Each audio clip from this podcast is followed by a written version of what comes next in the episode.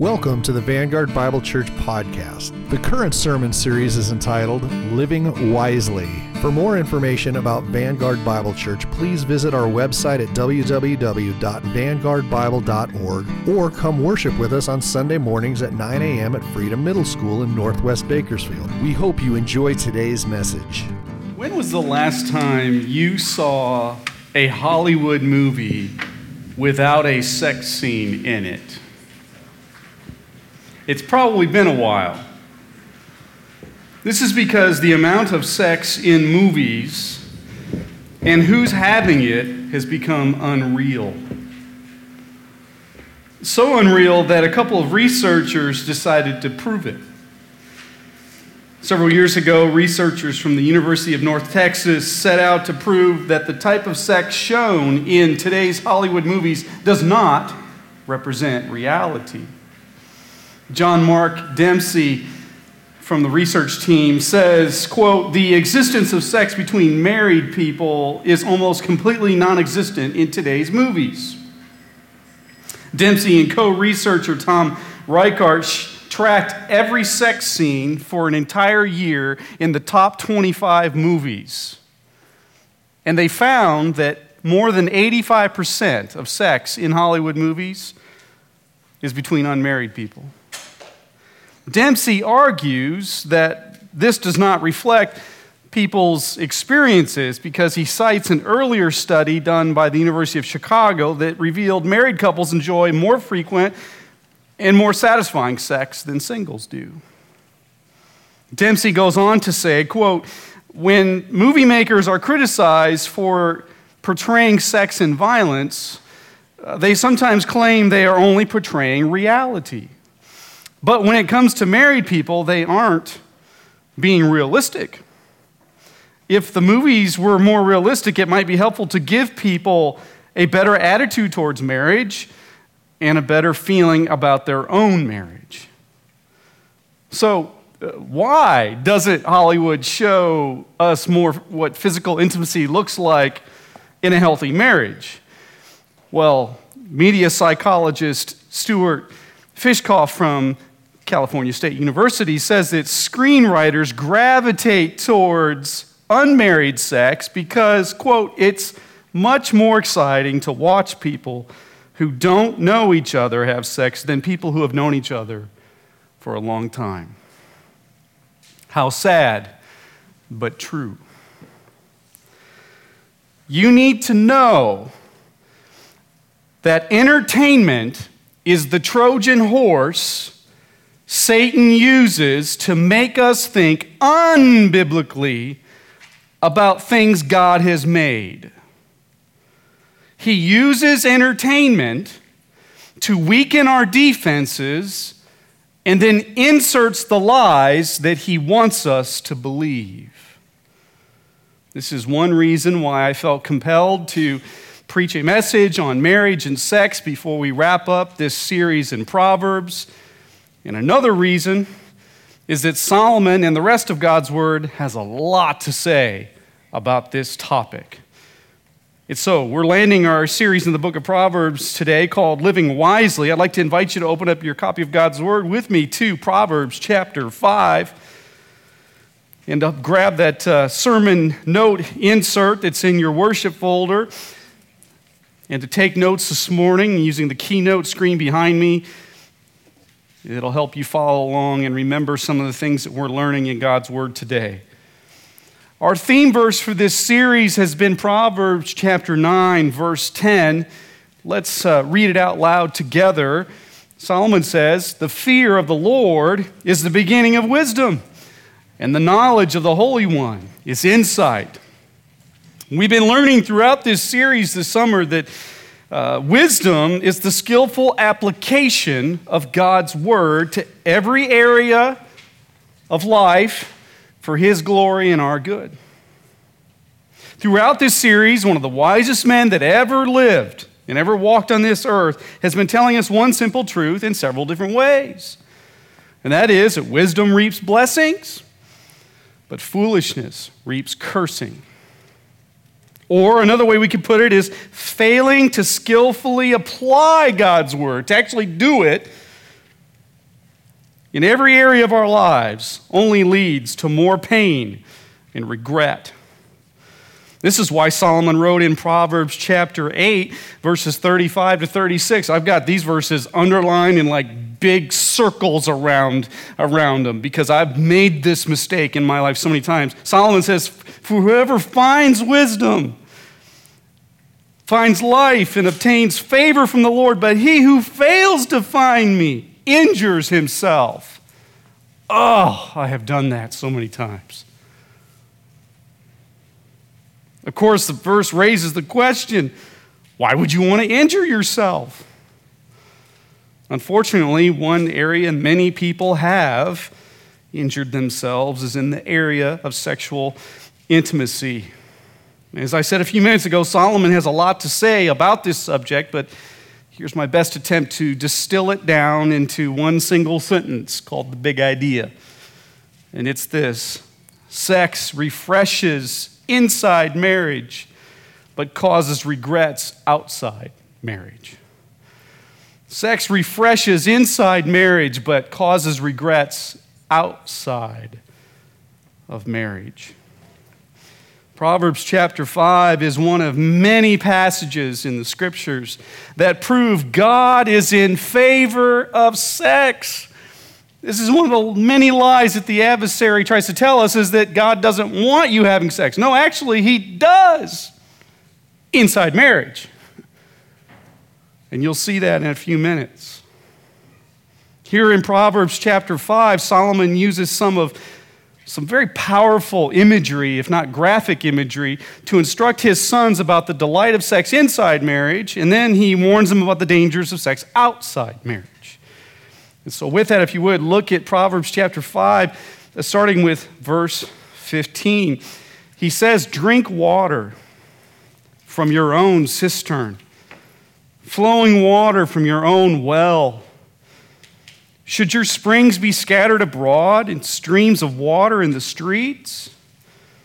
Let them be for yourself alone and not for strangers with you. Here's point number one in your outline, the first truth that Solomon is telling us about marital intimacy is that marital intimacy was created to be exclusive. It was created to be exclusive. The dictionary defines exclusive as excluding or refusing admittance, limiting access to a particular person or persons. The Lord created marital intimacy to be exclusive because He knew that making it available to everyone would dilute and diminish its purpose. And so Solomon says to his sons in verse 15 drink water. It's a metaphor for sex. Like water, the Lord made marital intimacy to satisfy and keep our marriages refreshed. He says, then drink it from your own cistern, not somebody else's. A cistern is a cup or a mug used in the ancient Middle East. It was considered back in those days poor manners to drink water out of somebody else's cup. And then he says, just in case his sons didn't get the point about the mug, he says, drink, drink it out of your own well. He uses another container, if not producer of water. When Solomon wrote these words, he's using private and public imagery on purpose. Back in his day, like there are in some communities today, a person could get water from their own well, and then there were uh, public wells in the community, maybe downtown, for example but it was considered stealing to take water from your neighbor's well without their permission.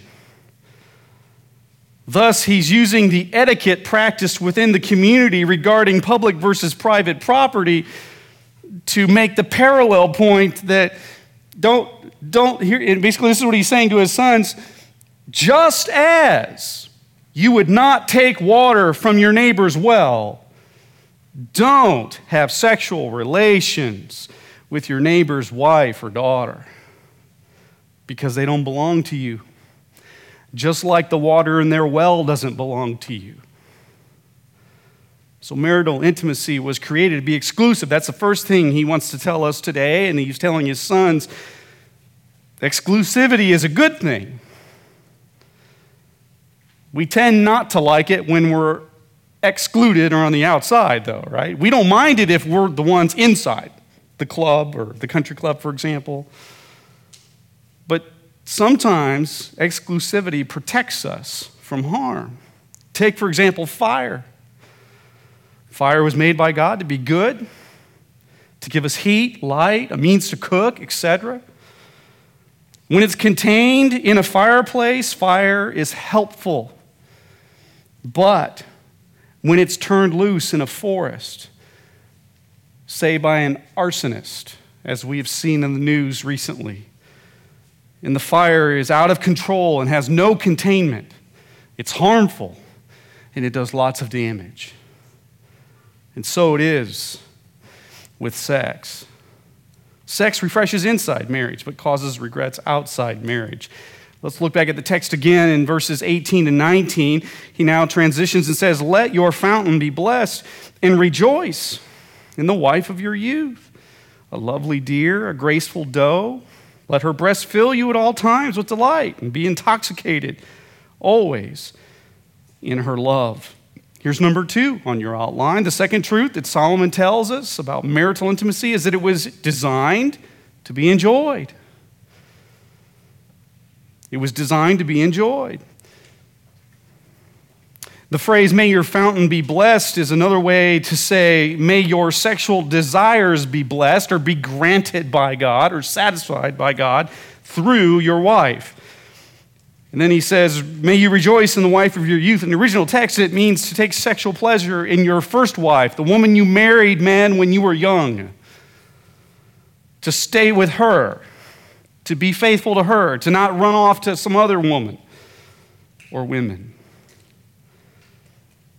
And then he says, a lovely deer, a graceful doe. Although comparing a wife to an animal in our culture today would be perceived as an insult, in Solomon's day, it was actually a compliment. I know that's hard to wrap our minds around, but just trust me on this. I researched it in reliable commentaries. This is not on the internet. In those days, women were commonly named after or compared to beautiful, graceful animals. And so, uh, again, it was a compliment and meant to be a good thing. Next, he says, be intoxicated always in her love.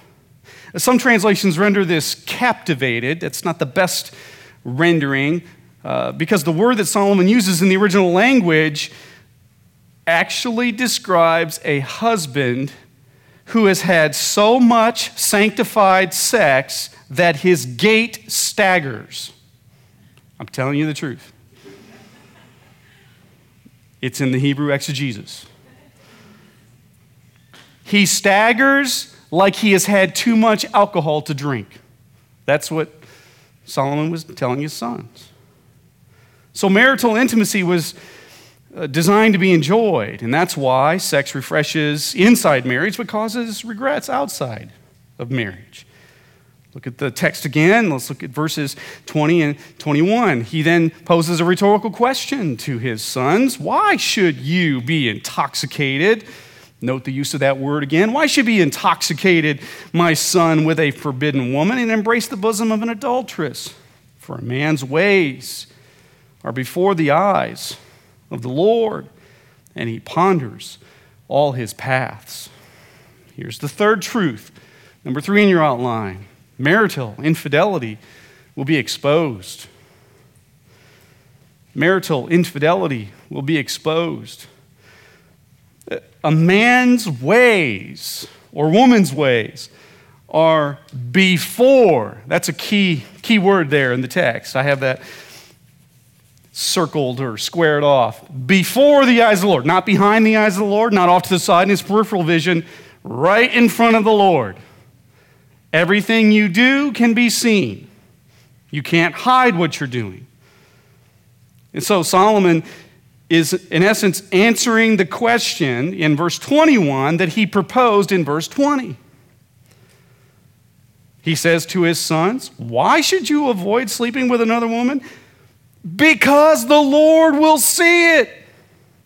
It doesn't matter where you go on earth or how dark it is or what time of day, the Lord will see it. One need only look at the evening news for examples of people who thought they could get away with their infidelity, only to see it come back to bite them. Take, for example, Bobby Petrino. He was, up until a couple of years ago, a middle aged married father and former University of Arkansas football coach who was ousted after he lied about the 25 year old mistress and intern who was riding on the back of his motorcycle before it crashed. The truth came out. Then there was John Edwards, the former Democratic presidential candidate whose mistress had a baby out of wedlock while his own wife was dying of cancer. It came out in the light. And then sadly, we've seen a lot of news in the past year about Bill Cosby, the once wholesome actor and comedian known as America's Dad, who got away for a while with sexually assaulting more than four dozen women for more than four decades until they all started coming forward in the sunset of his career. Tragic. Now, if you would, keep your finger in Proverbs chapter 5 and flip over to Proverbs 6, chapter 6. I want to show you an important cross reference. Solomon spends a lot of time talking about adultery. Obviously, it was a problem back then, just like it is now. If you would, look at Proverbs 6, verses 27 to 29. He says, Can a man carry fire next to his chest in his clothes not be burned? Or can one walk on hot coals and his feet not be scorched? So is he who goes into his neighbor's wife. None who touches her will go unpunished. Here, the sage gives two rhetorical questions which are intended to solicit the obvious answer of no, from the reader. He then uses the illustration of fire and hot coals to basically say in verse 29 it's impossible to avoid getting burnt when you play around with sex outside of marriage. Well, yeah, but maybe I could find some way. I bet I could outsmart everybody else in world history that's tried. Solomon says, No, you can't. You can't. So he creates a scenario like, would you try to walk across hot coals and not get your feet burned? No, obviously you can't do that. Would you, would you put burning coals on your lap and not get burned? No, obviously you can't do that. Thus, therefore, the conclusion logically is you cannot play with sex outside of marriage and not get burned. Don't do it, he says. Next, skip down to verses 32 and 33. He who commits or she adultery lacks sense. Here's what it says in the Hebrew text it's stupid. he who does it destroys himself. He or she will get wounds in dishonor, and his disgrace or her disgrace will not be wiped away just in case his sons or we, as the readers, think that somehow we can still get away with committing adultery without getting burned, Solomon decides to fast forward the proverbial time machine in order to say, You will get burnt. You will injure yourself. You will hurt others. You will regret your impulsive decision the rest of your life.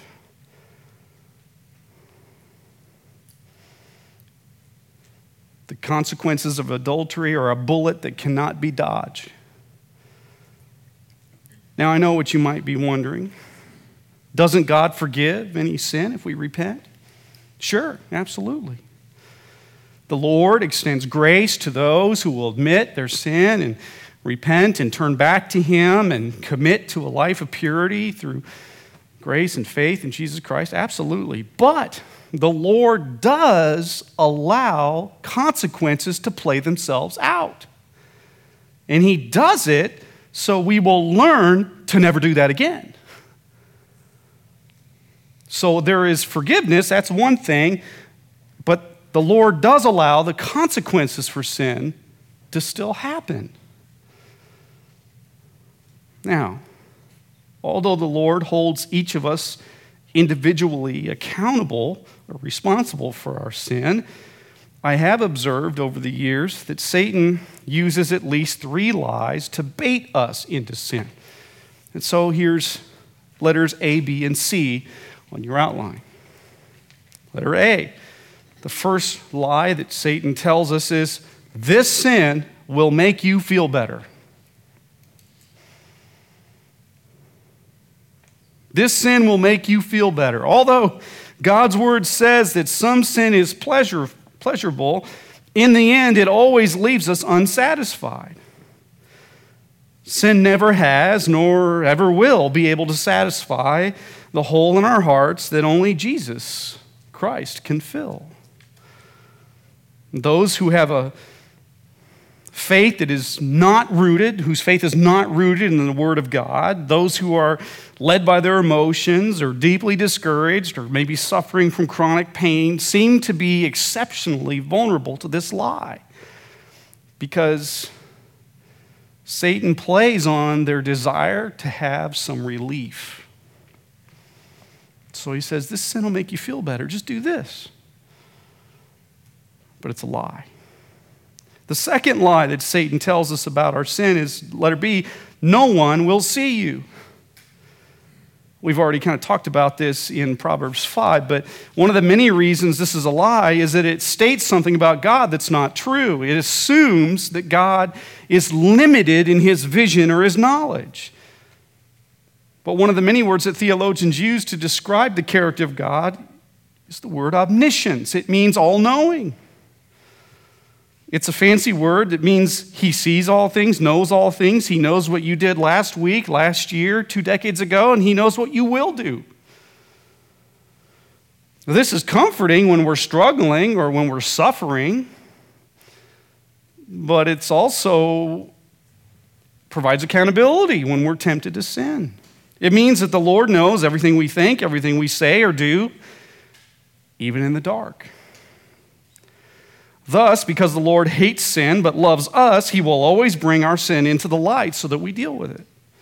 It may be today, he may bring it into the light tomorrow, it may be 30, 40 years from now. Satan loves to tell us, though, no one will see you do this sin. But what he isn't telling you and I is that God will. God will see it. So, the second lie that Satan tells us about our sin is that no one will see you. The third lie is let her see there won't be any consequences. There won't be any consequences. The adversary knows that our fallenness not only makes us susceptible to sin, but also gullible. Thus, biblically illiterate believers will not have the numerous examples throughout the scriptures of people reaping consequences for their sin. But those who do study the scriptures regularly are aware of that pattern throughout history of people reaping consequences, and they are able then to inoculate themselves against this lie from the enemy. This is why I think someone once said, uh, and I, I wish I knew who said this, but uh, I, I read this somewhere sin wouldn't be so attractive if the wages were paid immediately.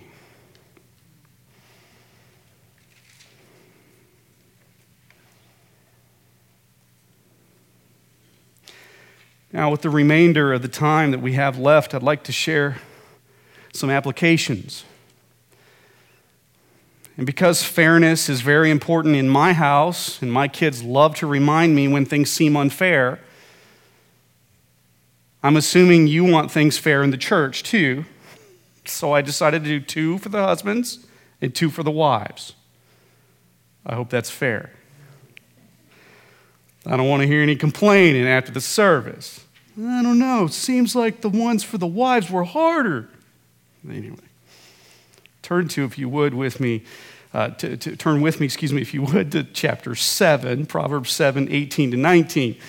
Uh, I share applications in my messages because walking by faith is believing the Word of God and acting upon it, no matter how I feel, knowing that God promises a good result. Thus, when we don't apply the Word or talk about how it applies, we are not walking by faith. And so, look at Proverbs 7, verses 18 to 19. This is, uh, well, I'll explain it here in just a second. For my husband is not at home, he has gone on a long journey. He took a bag of money with him, and at full moon, he will come home. Here's uh, number one, application number one for husbands don't make your work an idol. Don't make your work an idol. The sage maximizes the impact of his counsel to his sons by writing Proverbs chapter 7 in the first person from the perspective of an adulterous woman. So, a sizable chunk of this chapter, chapter 7, is an adulteress seducing a naive man into her bed. And one of the things that makes the seduction possible, as we see in verses 18 and 19, is that her husband is gone on a long work related journey. Some might try to say that absence makes the heart grow fonder. But when it comes to marriage, God's word says absence makes the heart more prone to wander. Men, if you have to take a pay cut to get off the road for the sake of your marriage, then I would urge you to do that. Because changing your standard of living will always be easier than trying to rebuild your marriage after an adulterous relationship has taken place. And I say this because I've talked with men over the years that uh, justify taking this job or that job or keeping a job that pays better so they can have nicer things. But that job takes them away from home as well. So, thus, they're out on the road staying in hotels and more susceptible to temptation, and the wife is at home alone, also more vulnerable.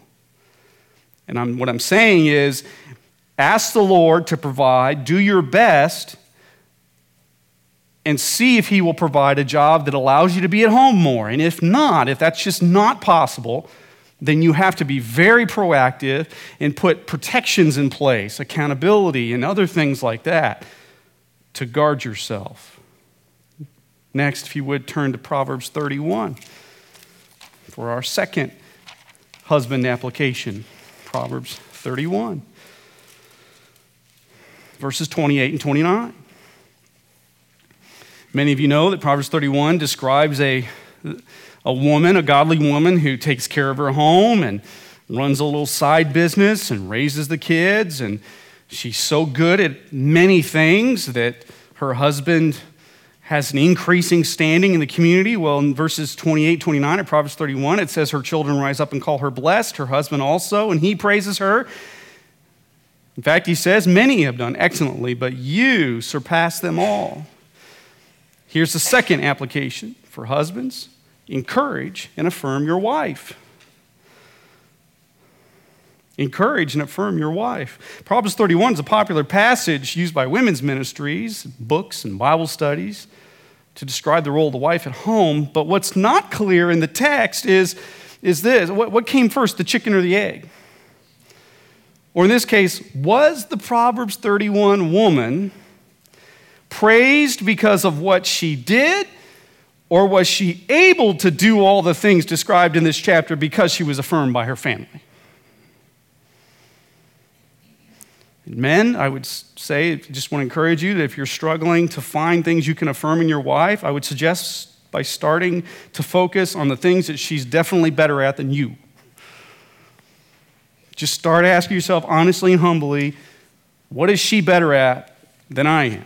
And if you're not sure, ask your kids, they'll tell you. or grandkids.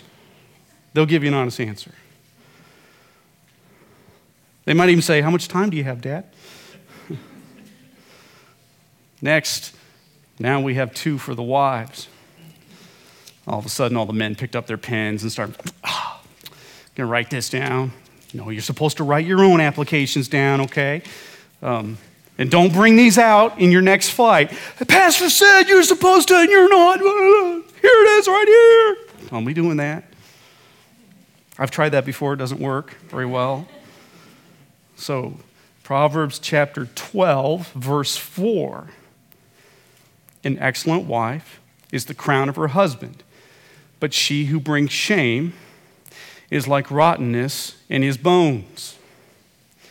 So here's application three for the wives publicly praise your husband instead of publicly criticizing him. Can't tell you how many times I have winced at a church event or at dinner or after a service because a wife was running her mouth and putting her husband down in front of everybody, embarrassing him, and just, just going, oh my God, feel for the poor guy. Solomon, in this contrasting proverb, compares two different women. The wife in the first half of the verse is called excellent or noble, as it says in some translations. The Hebrew word that's used here means virtuous. It means that she is of such godly character that she not only increases her husband's standing in the community, she's a crown, notice the use of that word, but she also would never think of embarrassing him publicly.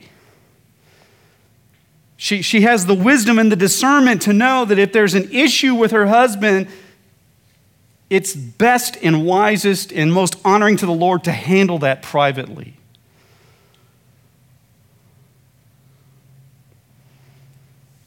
In contrast, the second half of the verse describes a woman who is the opposite. She brings shame to her husband because of her poor character and critical spirit, so much so that it slowly drains his strength from the inside out, like rottenness in his bones, and it decreases his standing in the community.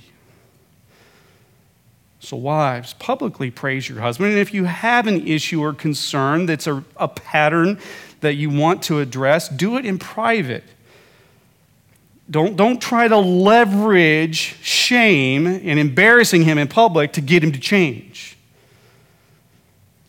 It doesn't work. Here's application four Wives, avoid foolish arguments. If you would turn to Proverbs 25 for our last Proverbs this morning, last proverb, Proverbs 25, verse 24. Wives avoid foolish arguments. We get this from Proverbs 25, verse 24, where Solomon writes, It's better to live in a corner of the housetop than in a house shared with a quarrelsome wife. This comparison proverb describes a condition in the first half of the verse that doesn't sound pleasant until you read the second half of the verse. So, thus, if you just put your hand and you were to cover up the second half of the verse, like, it's better to live in the corner of a housetop? What? Really? And then when you look at the second half, oh, oh, oh, I see. It's because his wife is constantly quarreling with him. Oh, wow. It must be pretty bad downstairs in the home.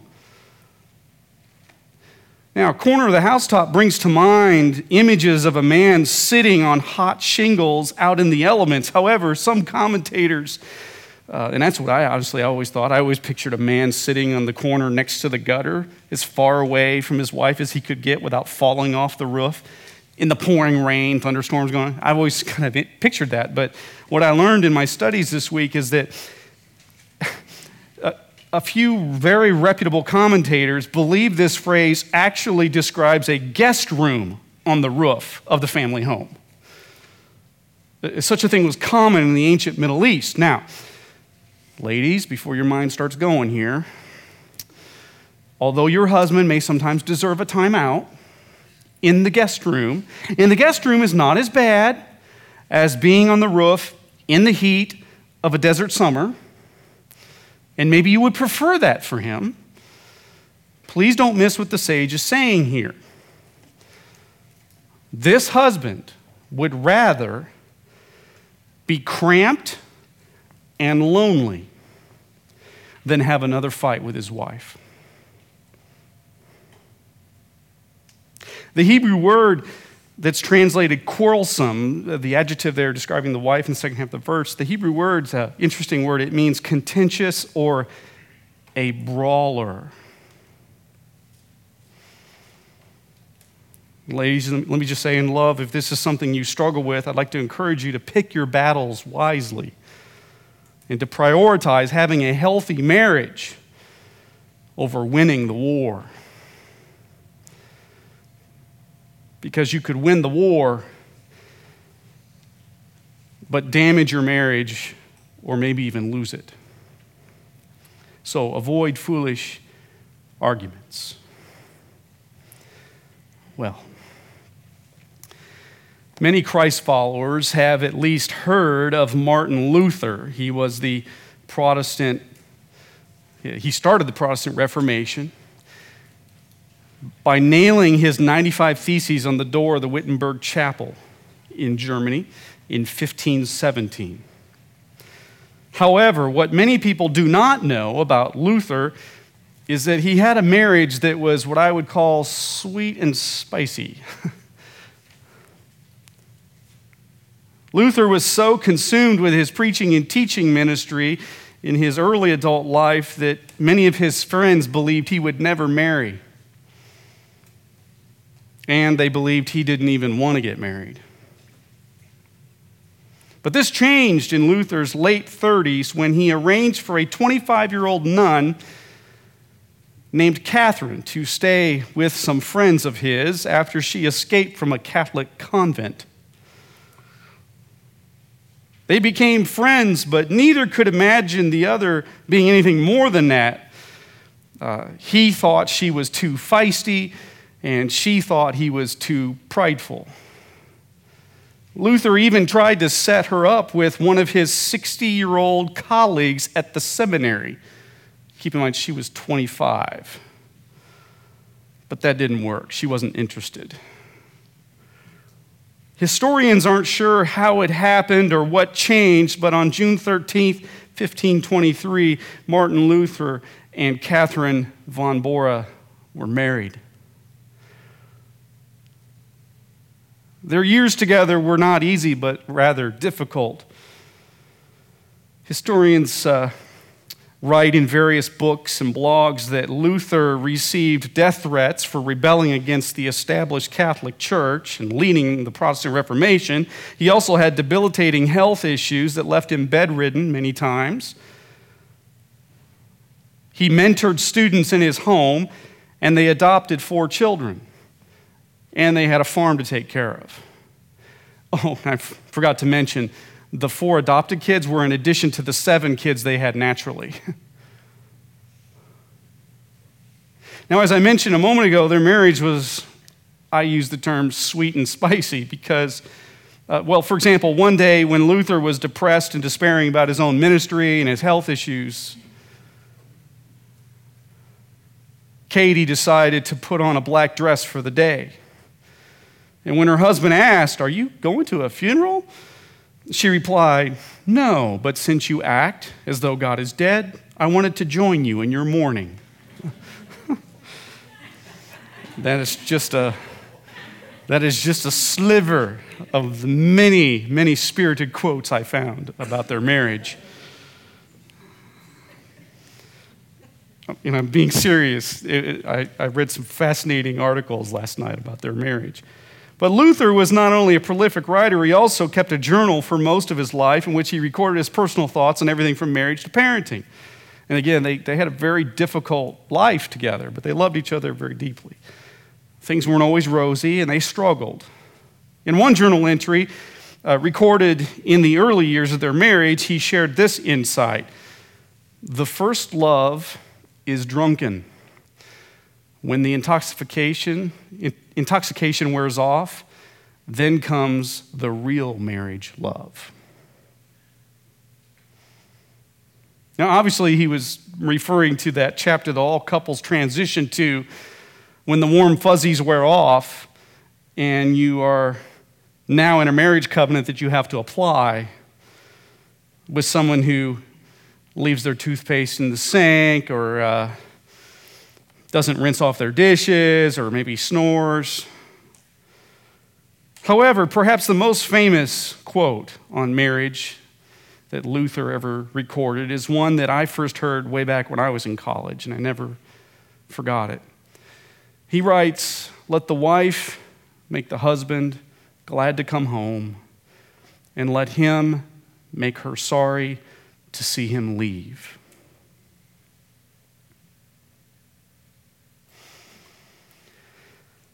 Sex refreshes inside a marriage, but causes regrets outside of marriage. Would you join me as we close in prayer?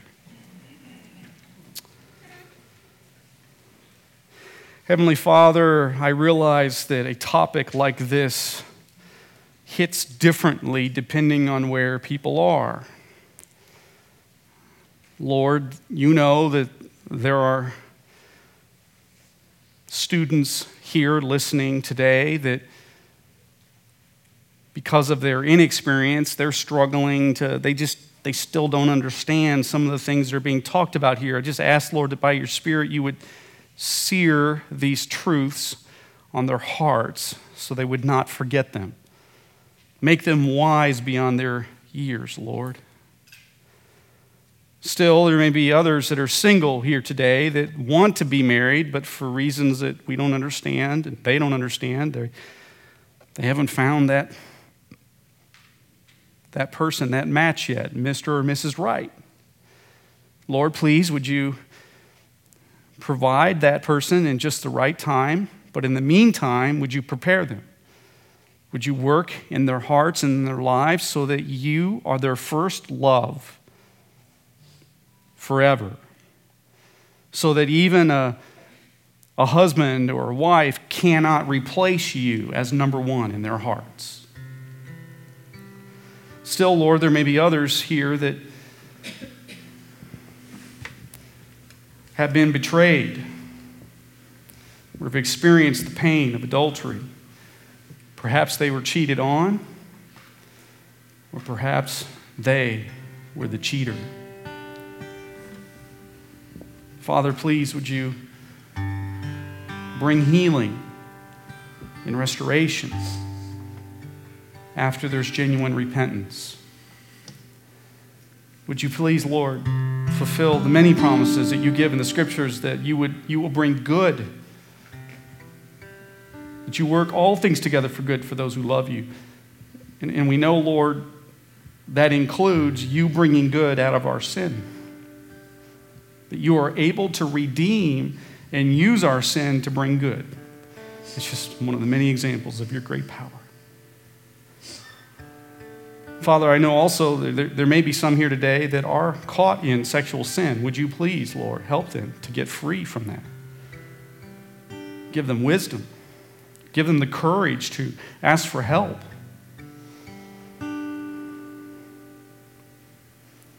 If, if they don't know Jesus, Lord, bring them to Jesus because we know from Romans 6 that anyone who's trusted in Christ and has been born again is no longer a slave to sin, but a slave to Christ, and thus they have the power to say no to sin if they know Jesus.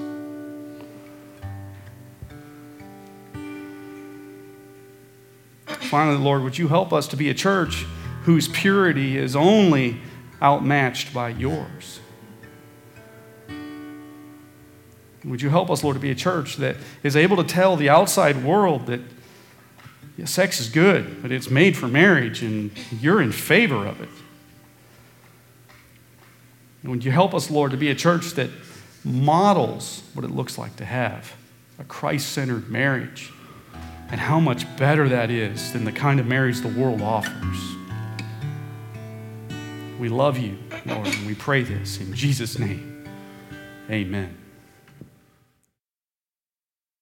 Again, we hope you've enjoyed listening to the Vanguard Bible Church podcast by Pastor Cary Knack. For more information about Vanguard Bible Church, please visit our website at www.vanguardbible.org. Have a great week, and we hope to see you at Vanguard Bible Church.